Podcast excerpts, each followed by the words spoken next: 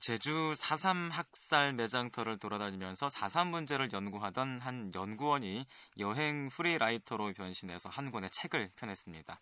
베트남을 비롯해서 인도 차이나 반도에서의 추억을 담은 이 책은 삶이 무거운 사람들을 건강한 일탈로 유혹한다는 평가를 받고 있는데요.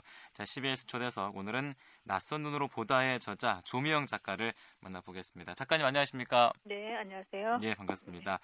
자, 이제 사삼 연구원과 여행서의 저자 공통점을 찾기에는 조금 어색한 부분이 좀 많은데요. 이 책이 어떻게 나오게 되는지 궁금해요. 어떤 말씀 할 수 있을까요?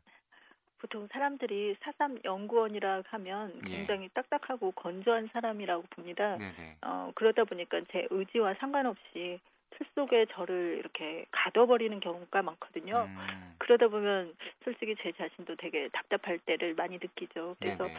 그거를 좀 일상 탈출하는 기분으로 이제 해결하는 방안에 여행이 있었어요. 저한테는 아. 그 해방구 같은 게. 예. 그래서 여행을 다녀오다 보니까 그게 한 10여 년 정도 됐거든요. 그래서 네. 그 결실들을 꽤 많이 됐는데 그냥 놔두기는 안타깝더라고요. 음. 그래가지고 이번에 이거를 정리해서 첫 네. 작품으로 낸 게 이번 책 인도차이나 낯선 눈으로 보다입니다. 음, 그렇군요. 네. 자 이제 사삼 문제를 연구하다가 프리랜서로 전향을 하셨는데 특별한 이유가 있으실까요?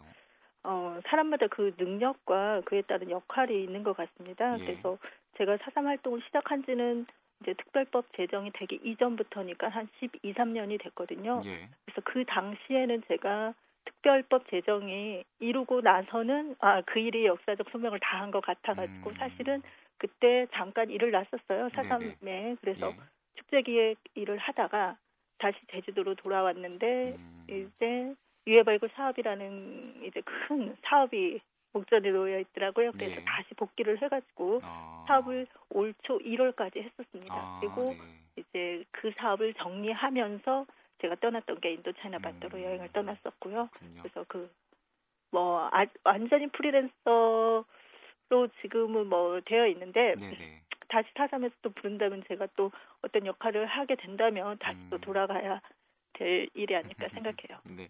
자, 이제 책을 보다 보니까요. 서두에 이런 글이 있더라고요. 여행지에 대한 설명은 넘쳐나는 온라인 지식인들에게 양보하고자 한다. 이러면서 시작을 하셨는데 이 책 어떤 내용들 담고 있나요? 음, 제가 학자나 뭐 전문 지식을 갖춘 뭐 전문가는 아니잖아요. 예. 그런데 여행을 꽤나 어, 좋아하고 그렇게 오래 하다 보니까 저만의 노하우와 어떤 제가 보는 시각으로서의 여행에 대한 이런 것들이 쌓이게 되더라고요. 네네. 그리고 한 10년 동안 사진을 뭐 전문으로 배운 건 아닌데 이렇게 찍다 예. 보니까 제 눈으로 보는 사진 프레임이 있고 음. 이런 것들이 뭐 여러 사람들이 이렇게 지켜보더니 참 좋다. 그래서 혼자만 갖고 있지 말고 좀 나누자 이런 얘기들을 말씀을 해주셨어요. 음, 그래서 이번에 제가 그런 부분들을 좀 솔직하게 꾸밈 없이 그냥 일반인도 이런 걸 할 수 있다라는 걸 좀 보여주고 싶은 마음이 컸습니다. 그래가지고 음. 그런 것들을 정리했고요. 어떤 그래서 내용이 참 좀 쉽다라는 말씀을 많이 하시는 게 거기에 꾸밈이나 어떤 전문 지식이 들어가지 않기 네, 때문에 네. 오히려 쉽게 다가가지 않았나 음, 생각합니다. 그래서 이제 책 제목에 보니까 인도 차이나로의 초대라고 되어 있는데요. 네. 어디 어디를 돌아보신 건가요? 어, 저는 베트남, 캄보디아, 태국, 라오스를 돌아봤거든요. 예. 그래서 어, 원래 인도차이나 반도는 미얀마까지 포함해서 다섯 개 국가인데요. 네네. 이제 미얀마는 못 가봐서 다음번에는 미얀마를 음. 꼭 돌아보고 음. 이것도 마저 채워야 될 것 같습니다. 그럼 이 인도차이나 반도를 선택한 이유 있으신가요? 딱히 거기였기 때문에 선택이 된 거라기보다는 예. 이제 개인적으로 제 언니가 베트남에 살고 있어서 음. 이제 거점 지역으로서 활용할 수 있는 부분이 있고요. 그리고 네.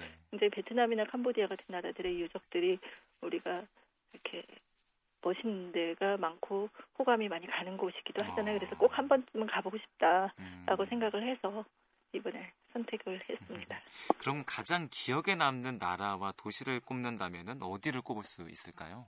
어, 제가 의외로 라오스는 큰 기대를 하, 안 하고 갔는데요. 네네. 라오스에 루앙프라방이라는 곳이 있더라고요. 네. 그래서 그 도시를 가봤더니 도시 전체가 우리는 잘 몰랐는데 유네스코 문화유산으로 등재되어 아, 있어요. 아, 예, 예. 그리고 도시가 프랑스의 식민 지배를 받다 보니까 약간 남프랑스의 느낌이 음. 나는 그런 건축물들이 그대로 잘 보존이 아, 되어 있더라고요. 네. 그리고 네. 굉장히 소박하고 사람들도 순진하고 음. 그래서 거기 가면 정말 그그 욕망이 멈추는 곳이라는 말들을 많이 하거든요. 그곳이. 음. 그래서 그런 느낌을 받을 수 있는 곳이어서 기억이 굉장히 많이 음, 남습니다. 음, 그렇군요. 네. 자 이제 이 인도 차이나 반도에서의 느낌이 아무래도 좀 남달랐기 때문에 책까지 펴낼 수 있지 않았나 하는 생각이 드는데요. 어떤 말씀 할 수 있을까요? 어, 인도 차이나 반도는요, 우리나라하고 처지가 좀 비슷해요. 네. 왜냐하면 네. 어, 인도하고 중국에 이렇게 가운데 있다 해가지고 인도 차이나 반도거든요. 네네. 네. 그래서 이런 주변 강대국들이 있었다는 거 그리고 식민의 경험, 식민지 경험을 가지고 있었다는 그런 아픈 역사들을 갖고 있거든요. 음. 그래서 우리나라의 그 과거의 모습, 우리 한 5, 60년대의 모습을 거기 가면 이제 볼 수 있거든요. 그래서 그런 거에 대한 연민도 생기고 그리고 그렇지만 지금은 앞으로 이렇게 도약하는 모습들이 보이거든요. 과거와 현재를 이렇게 동시에 볼 수 있는 그런 매력이 있더라고요. 그래서 음. 제가 선택을 했습니다. 그렇군요. 자 그렇다면 이 시간 이 조미영 작가가 말하는 여행의 매력 그러면은 무슨 말 할 수 있을까요?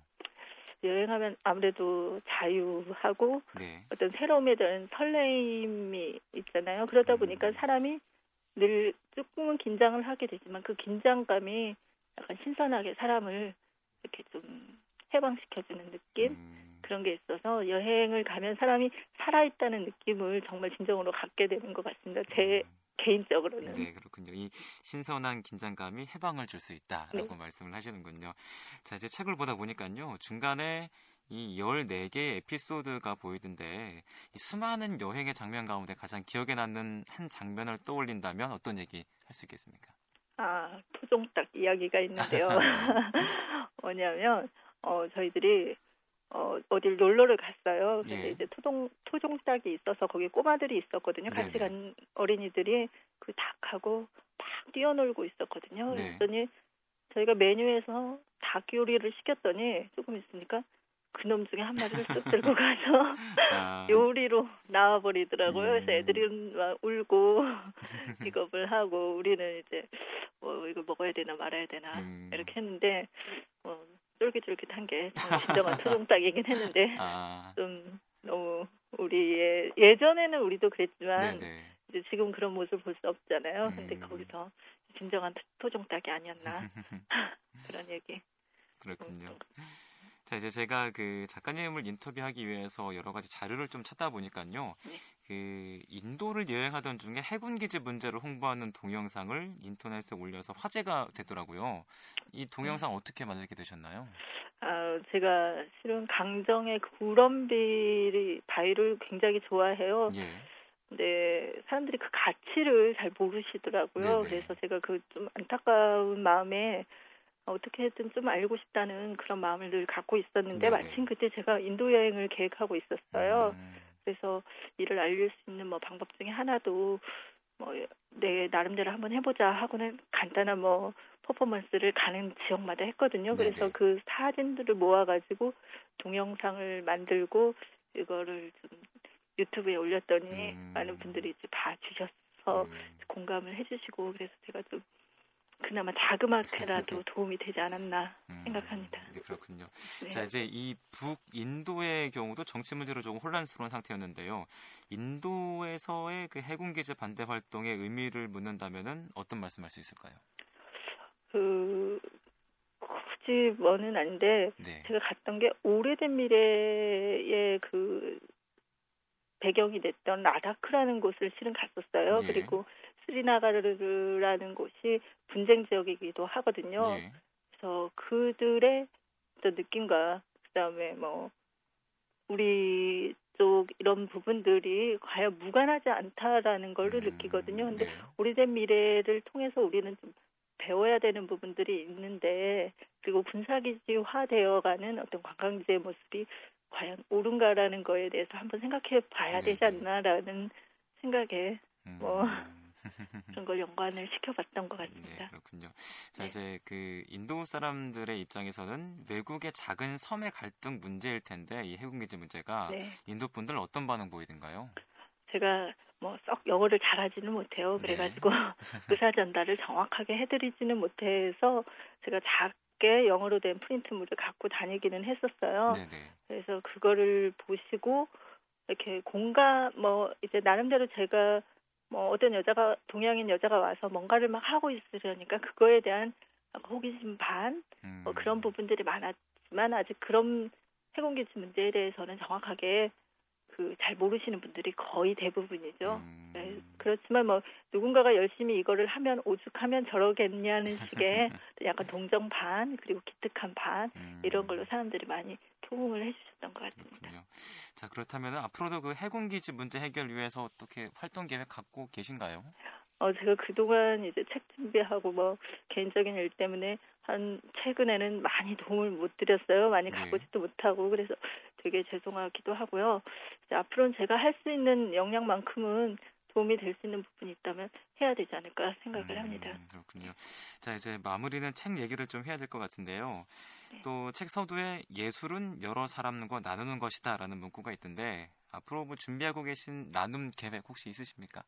네, 제가 이 책을 처 이제 첫 작품으로 시작을 해서 앞으로도 두 권의 책을 더 낼 예정입니다. 네. 그래서 그것들이 정말 편안하게 여러분들에게 다가갈 수 있도록 제가 책을 더 집필할 계획이고요. 음. 그리고 사진전을 좀 의미 있는 사진전을 한번 해보고 싶어요. 그 동안에 어, 제가 사진 작가가 아니기 때문에 어떤 예술적인 것보다 사회적으로 의미 있는 사진전을 이제 다른 작가분들하고 한번 해볼까 해서 음. 그런 게 기획 단계에 있습니다. 그래서 내년에 되면 좀 더 다른 모습으로 뵐수 있을 것 같습니다. 네, 알겠습니다. 네. 자, CBS 초대석 오늘은 조미영 작가를 만나봤습니다. 많이 바쁘실 텐데 오늘 말씀 감사합니다.